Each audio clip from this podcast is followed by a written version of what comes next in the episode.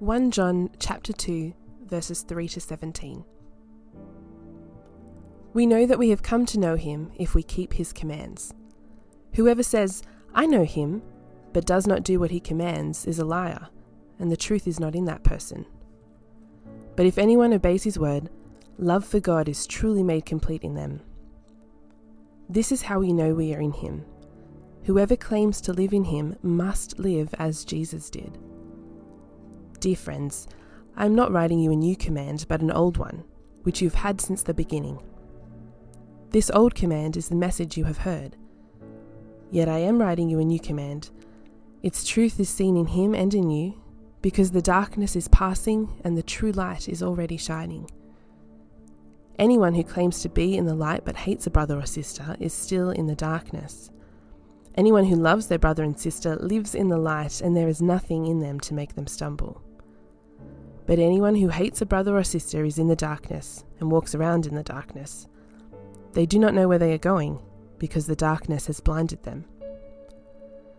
I am writing to you, dear children, because your sins have been forgiven on account of his name. I am writing to you, fathers, because you know him who is from the beginning.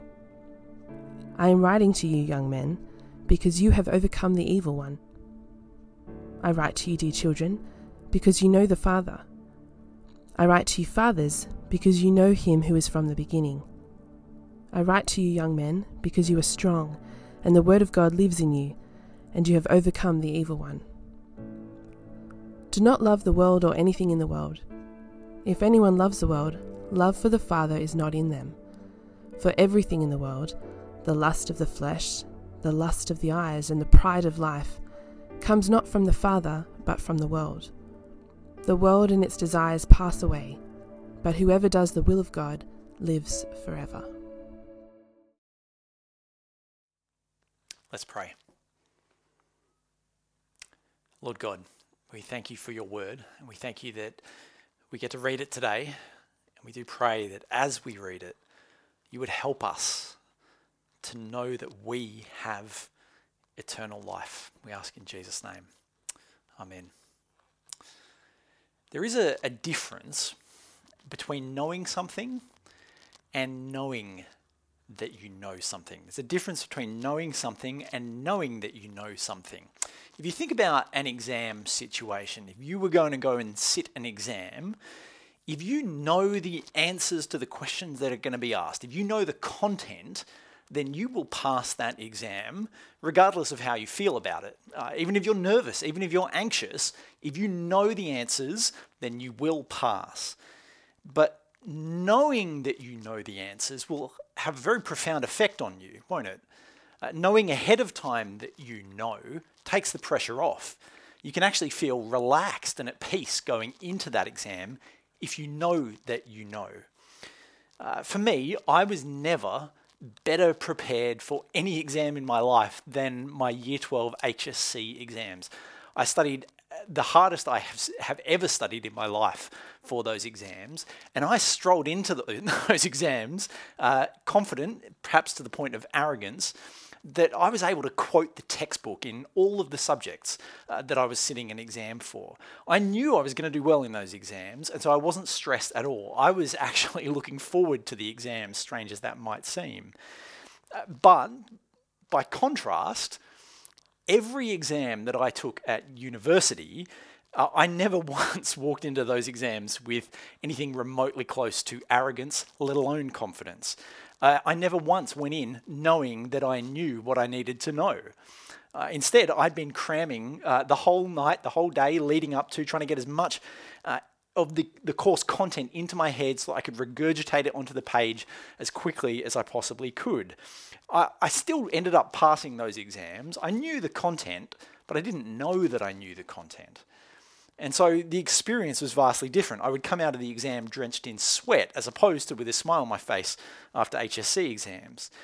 You see, there is a difference between knowing something and knowing that you know something. And friends, the same thing is true when it comes to Jesus. There is a difference between knowing Jesus and knowing that you know Jesus. Knowing Jesus is the way to receive eternal life, isn't it? John 3:16 For God so loved the world that he sent his one and only son that whoever believes in him shall not perish but have eternal life. If you know Jesus and you're in a relationship with him, you'll live forever. You will be welcomed into his perfect world on judgment day. You will be spared from his anger forever. That's if you know Jesus. But if you don't know Jesus, then you will be rejected on Judgment Day. The door will be closed to God's perfect kingdom and you will be shut out of it. You see, knowing Jesus is the way to be safe for eternity. But there's a difference between knowing Jesus and knowing that you know Jesus. Uh, knowing that you know him doesn't make a difference to your eternal destiny. You will still be safe either way as long as you know Jesus, but it does make a big difference to your experience here and now. Uh, you can, in this life, be confident, be relaxed, be happy if you know that you know Jesus. Now, it is possible, friends, to know Jesus, to, to have your sins forgiven by Him, to, to have that hope of heaven in your heart, but to be unsure that you really are a Christian. Uh, there are some people who are plagued with those kind of doubts, those questions. How do I know that I really am a Christian? How do I know that I know Jesus? Some of you might be plagued with those questions, but even if you're not, I'm confident that you will know a Christian who is. It's a very common doubt to struggle with. Now, the Apostle John is writing to people who are struggling with that question the question of how do I know whether I really am a Christian? How do I know that I know Jesus?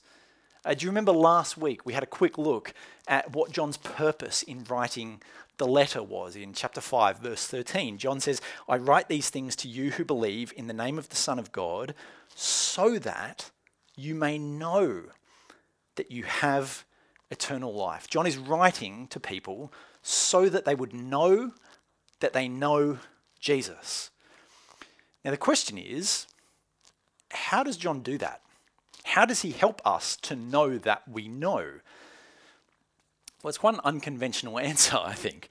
Uh, the way that John does this for us and for his first audience is with a series of tests, kind of self administered tests, if you like, to help us to diagnose whether we truly know Jesus. And in the passage that we just had read for us, we actually see a few of the tests that John administers, if you like, uh, for us to, to self diagnose. Uh, in verse 3, you notice that there's kind of a, a test which relates to obedience. Verse 3 we know that we've come to know him. Catch that? We know that we've come to know him if we keep his commands. There's, there's a test for you to know if you know Jesus. There's another one actually down in verse 9, uh, a test relating to whether you love other Christians. Verse 9 anyone who claims to be in the light but hates a brother or sister is still in the darkness. So there's the test. Go and diagnose yourself. Are you in the darkness or in the light? Do you know Jesus or not? These tests from John help us to know.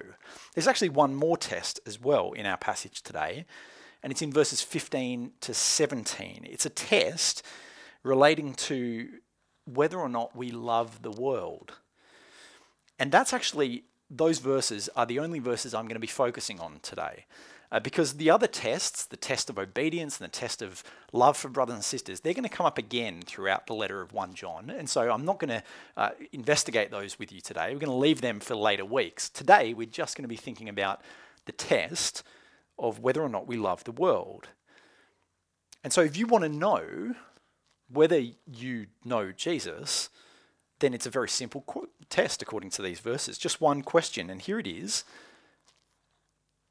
Do you love the world? Do you love the world? That's the question.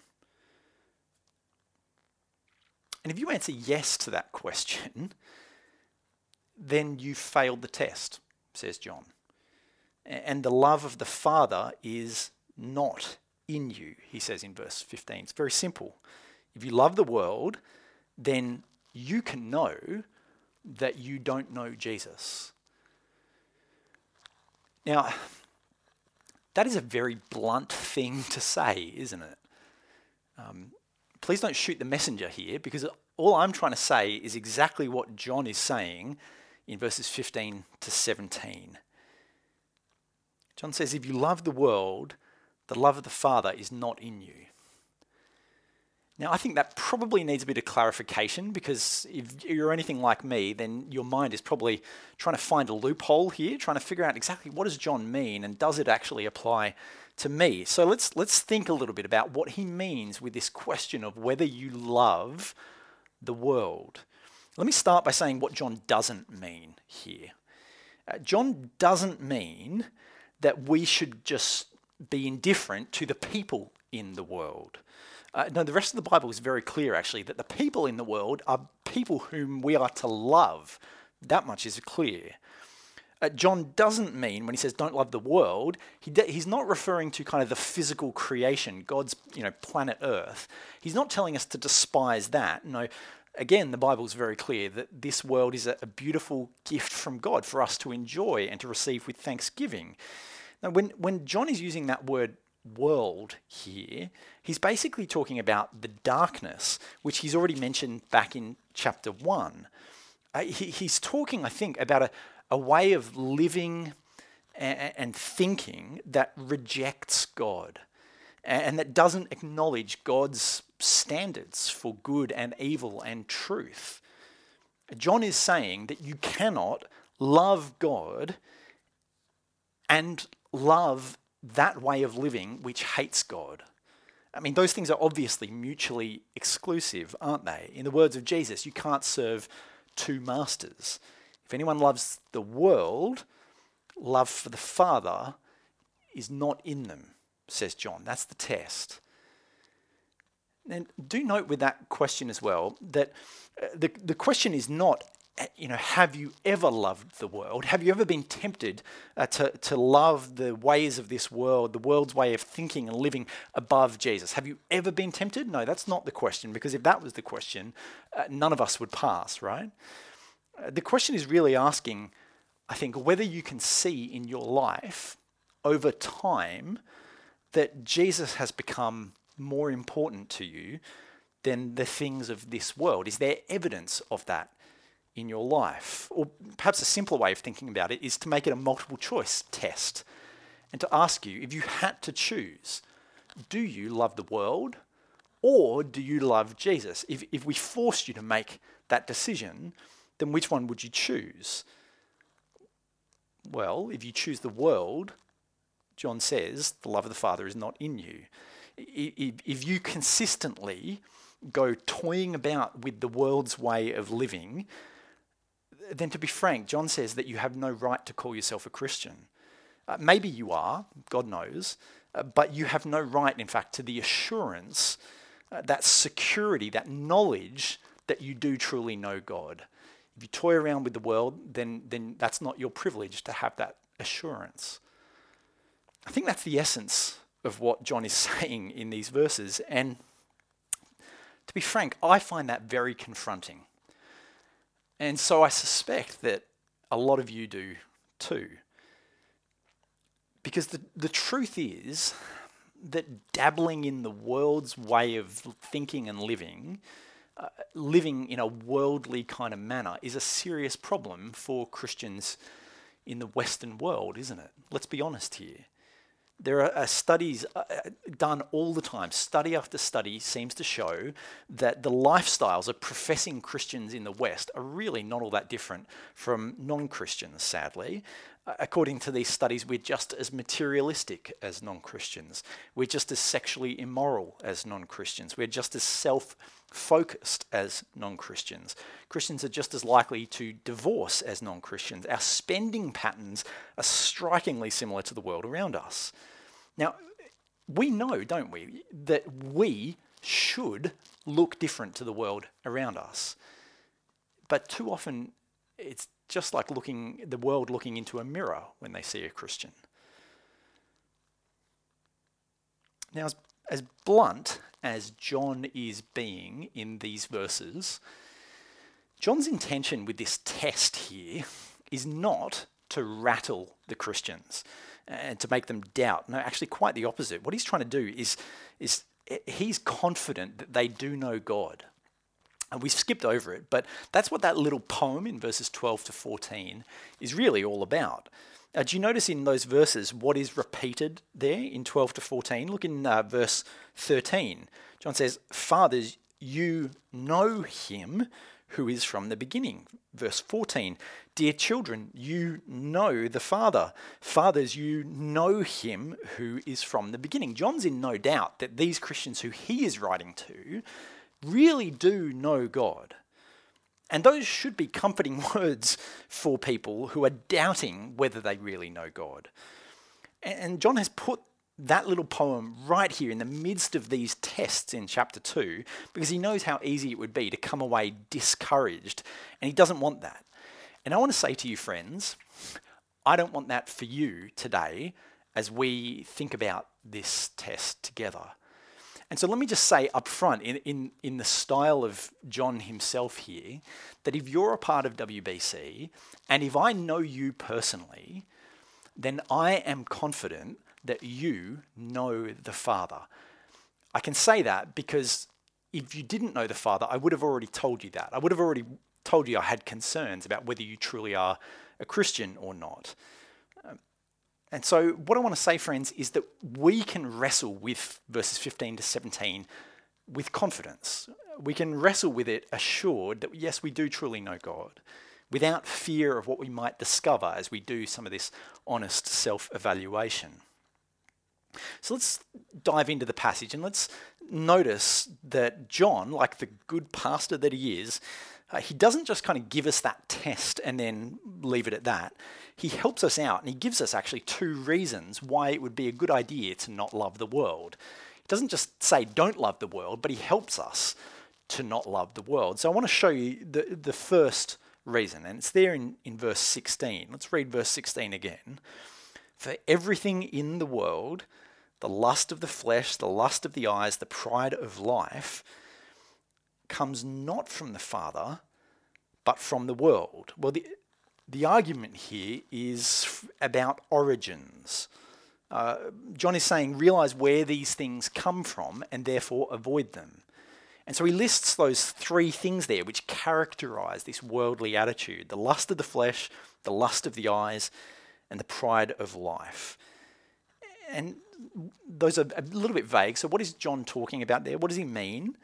Uh, I think, in essence, John is talking about cravings for things that you don't have lust of the flesh, lust of the eyes, as well as pride in the things that you do have, the pride of life. It, he's talking about a kind of a self indulgent, uh, self serving, self promoting, self gratifying kind of lifestyle. And John says that's characteristic of the world's way of thinking. And John wants us to know that that way of thinking, he wants us to know where it comes from, and he says it doesn't come from God. Uh, I only found out quite recently that jelly uh, is made using the kind of the ground up animal byproducts like skin and bones and ligaments and cartilage and that sort of thing. Um, and when I found out about that, that that's what goes into making, you know, that kind of tasty, sweet, wobbly jelly, it was almost enough, I think it probably is enough actually, to turn me off from ever eating it again. Now, uh, if you're a vegetarian and uh, I'm breaking that news to you, that's where jelly comes from, then I'm awfully sorry. Uh, because you probably won't be able to enjoy jelly the same way again, knowing where it comes from, right? But that is essentially what John is doing here he's unmasking the origin of this way of living for us, these worldly attitudes, so that the Christians will see right through them and that they will lose their appeal. And so, so where does that impulse uh, to, to live for and to serve yourself come from? Well, it doesn't come from your Father who loves you, says John. No, it comes from the world, the world that hates God, the world that is in rebellion against God, the world that is, is governed by the devil, according to John. Do you notice that that that trio of characteristics, how they kind of echo the temptation of the Garden of Eden? Uh, I think John is being quite deliberate here, kind of casting our minds back to Genesis chapter 3. Do you remember when the devil is tempting Eve in the garden? And it's written that when Eve sees the fruit, she sees that it's good for food, lust of the flesh, and pleasing to the eye, lust of the eyes, and desirable for gaining wisdom, pride of life. And so she takes some and eats it. And, and John is deliberately echoing that kind of mentality, that language here. And of course, what is on offer is always a lie. It's the oldest lie in the book. It looks good to Eve, but it leads to death and to destruction and to broken relationships and to hell. And so, Christian, if you see something uh, on the shelf that is packaged up and you flip it over and you look at the label and it says uh, made in hell, uh, it says created by Satan. If you're a Christian and if you've got any sense, then you will avoid it, won't you? And so John is saying here, well, let me unmask for you the desires that you find around us. These are the kind of desires that, that we encounter every day in our world, the normal kind of desires in our culture. Uh, those desires that say, well, I'm, I must have that thing, that thing that I want, I must get it. And actually, I, I, I mustn't restrain myself from getting that thing that I want, because if I do that, then it will cause me some kind of psychological harm. It, to say no to yourself, our culture would say, it, it's almost dangerous you must have what you want. You must have what you see. I mean, think about the, the entire advertising industry is built on that kind of model. The idea that you see something and you want it, and millions of dollars are spent then to convince you to get the thing that you want, to take it, to pursue it. And so we are taught to think day after day I must have that thing that I want, I must have that thing that I see. And, and, when I get that thing, then I'll be happy. Then I will be able to, to take pride in my life. Then I'll really be someone. Then uh, that thing will make me special. We are taught to think, I, you know, I will be impressive if I get those designer clothes, if I get that new iPhone, if I get that, that new car, etc., etc., whatever it might be, that that is what will make us significant. John says, just realize, friends, that attitude, it doesn't come from God. No, it's made in hell. It's designed by Satan. That's where it comes from. And so if you know Jesus and you love Jesus, then avoid it because that's where it comes from. That's its origin. The second reason that John gives us to avoid this worldly kind of way of living is not because of where it comes from, but actually because of where it's going. Have a look in verse 17. Uh, it says, The world and its desires pass away, but whoever does the will of God lives forever. So the question here is why would you bother uh, spending your life and chasing after things that are not going to last for very long? Uh, let's say that you uh, want to get the latest iPhone. I think a new one was actually just announced this week. You know, it's very easy to see the appeal of such a, a, a beautiful and powerful piece of technology. And, and millions of people around the world are going to lust after this thing, they're going to crave for it. And so, if, if you're one of those people who is going to take out a small mortgage to buy that new iPhone, well, just realize this realize that that eventually you will scratch that phone. You might even drop that phone and it, it won't stay pristine for very long. Uh, realize that a new one is going to come out next year and it won't be the desirable thing for all that much longer. And besides all of that, realize that this world is going to burn and perish. And I'm pretty sure that iPhones aren't going to be needed in the new creation anyway. Think about where this world is going, friends. Do you think that 10,000 years from now, you will care what phone you had here on Earth. In fact, do you think you'll even care 100 years from now? On the time scale of eternity, uh, these desires that we battle every day are very brief, aren't they? Do you think you'll care a thousand years from now how beautiful your clothes were here? Uh, do you think you'll care how luxurious your house was? Do you think you'll care how magnificent your holiday destinations were? There's a very famous book that came out in 2008 called 100 Things to Do Before You Die. Uh, this life is a short journey, the book says. How can you make sure that you fill it with the most fun and that you visit the coolest places on earth before you pack those bags for the very last time. And so the book promises wisdom, doesn't it? Here's how you should live your life in light of the fact that one day you're going to die. And it offers for you a hundred travel destinations and experiences uh, for you to do and travel to and engage in before you die. It includes uh, going to the Academy Awards. Uh, it says that you should experience New Year's Eve in Times Square in New York. Uh, you should go to Carnival in Brazil. You should go to Oktoberfest in Germany. And you should go to a Turkish oil wrestling competition. Now, I'm not really sure what that last one's all about, but I think I would probably scrap it down to 99 things to do before you die, because that doesn't sound very appealing to me.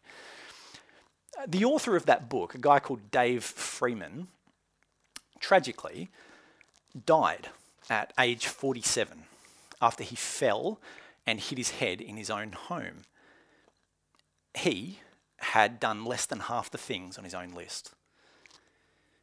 Now, I don't know whether Dave Freeman was a Christian, but I do know that a life that is lived in pursuit of those sort of things does not make any sense when you know that this world and its desires are passing away.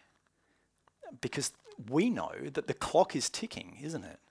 That day by day we are all getting closer to eventually packing our bags for the last time and going to face our destiny.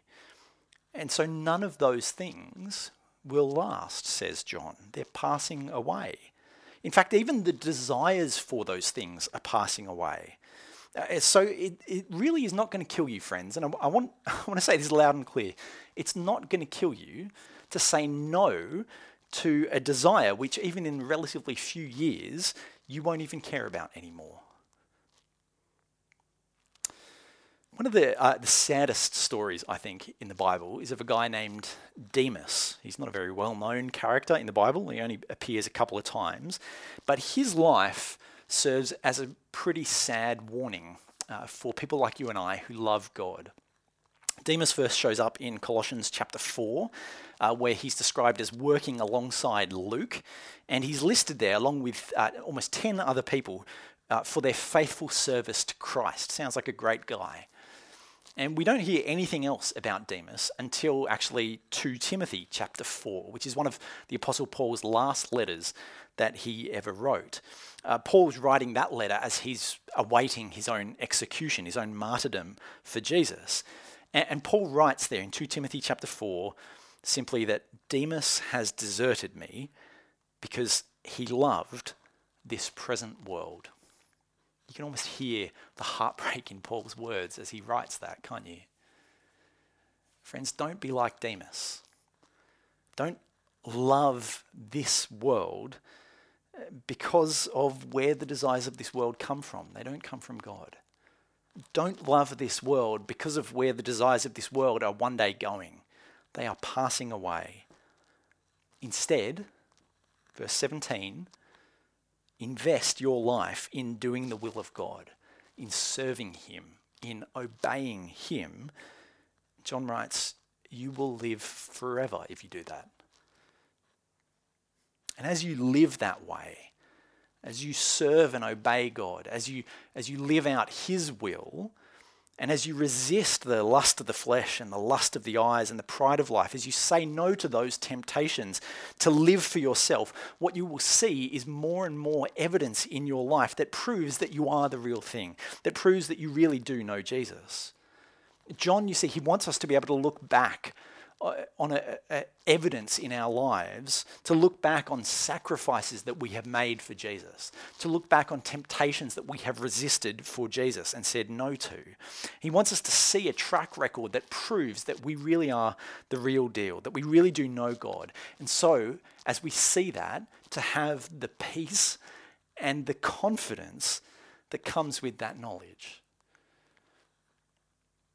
Now, as, as we've thought about this test today, uh, I have no doubt that there will be some people who will recognize that they don't pass the test. Yeah, it's quite possible, actually. There'll be some of you who are quite convicted and quite freaked out at this point, and who are thinking to yourself, gee, I don't even know whether I'm really a Christian, or at least I don't know whether there's enough evidence in my life for me to be confident that I really am a Christian. And so, if that's you, and if you fail this test, then please understand that the solution is not for you to just kind of study harder to pass this test. It's not for you to kind of whip yourself up into some religious kind of energy and to just give away more things or to say no to some desires in the world. As good as those things are for you to do, uh, no, remember that uh, working hard to pass this test would be a bit like, you know, getting a rash all over your skin and trying to sort of deal with it by covering yourself in makeup so you can't see it anymore. Uh, that doesn't actually solve the issue. There's something that you actually need to really cure the issue because remember that this is a test to see whether you know Jesus. And so if you fail this test, then the cure is to go back to knowing Him. That's the solution. Come to know the Lord Jesus, who John says gave his life as an atoning sacrifice for our sins. Uh, the one who would bear God's anger in our place, uh, to suffer for the wrongs that we have done.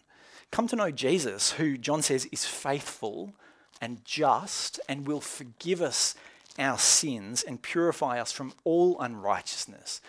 And that includes our worldliness. If you know Him, then your life will begin to change and you will begin to see evidence. You will align yourself with God's will. You will say no to the desires of the world. And as you see that happening in your life, then, friends, you can know that you know. Let me pray for us. Kind Father, we thank you that you have loved us. We thank you that you've sent your Son Jesus, the one who perfectly loved you and loved his neighbors as himself. He is the only one who can say that he's done that. And so we thank you that his perfect obedience is now ours by faith. God, we do pray that you would please, as we know Jesus, please transform us through him and through the power of your Spirit. Help us to see in our lives evidence of that transformation that you are doing in our lives so that we can be confident that we do truly know you. We long for that peace and that comfort and that reassurance, knowing that you are our Father, that we do truly know you, that our sins truly are forgiven. So I pray you please grant that to us today. I pray also, Lord, for anyone who's listening or watching who is sure at this point that they do not yet truly know Jesus, please would you bring them towards your Son? Help them to put their trust in Him and in Him alone as the only one who will make them right with you. I ask this in Jesus' powerful name. Amen.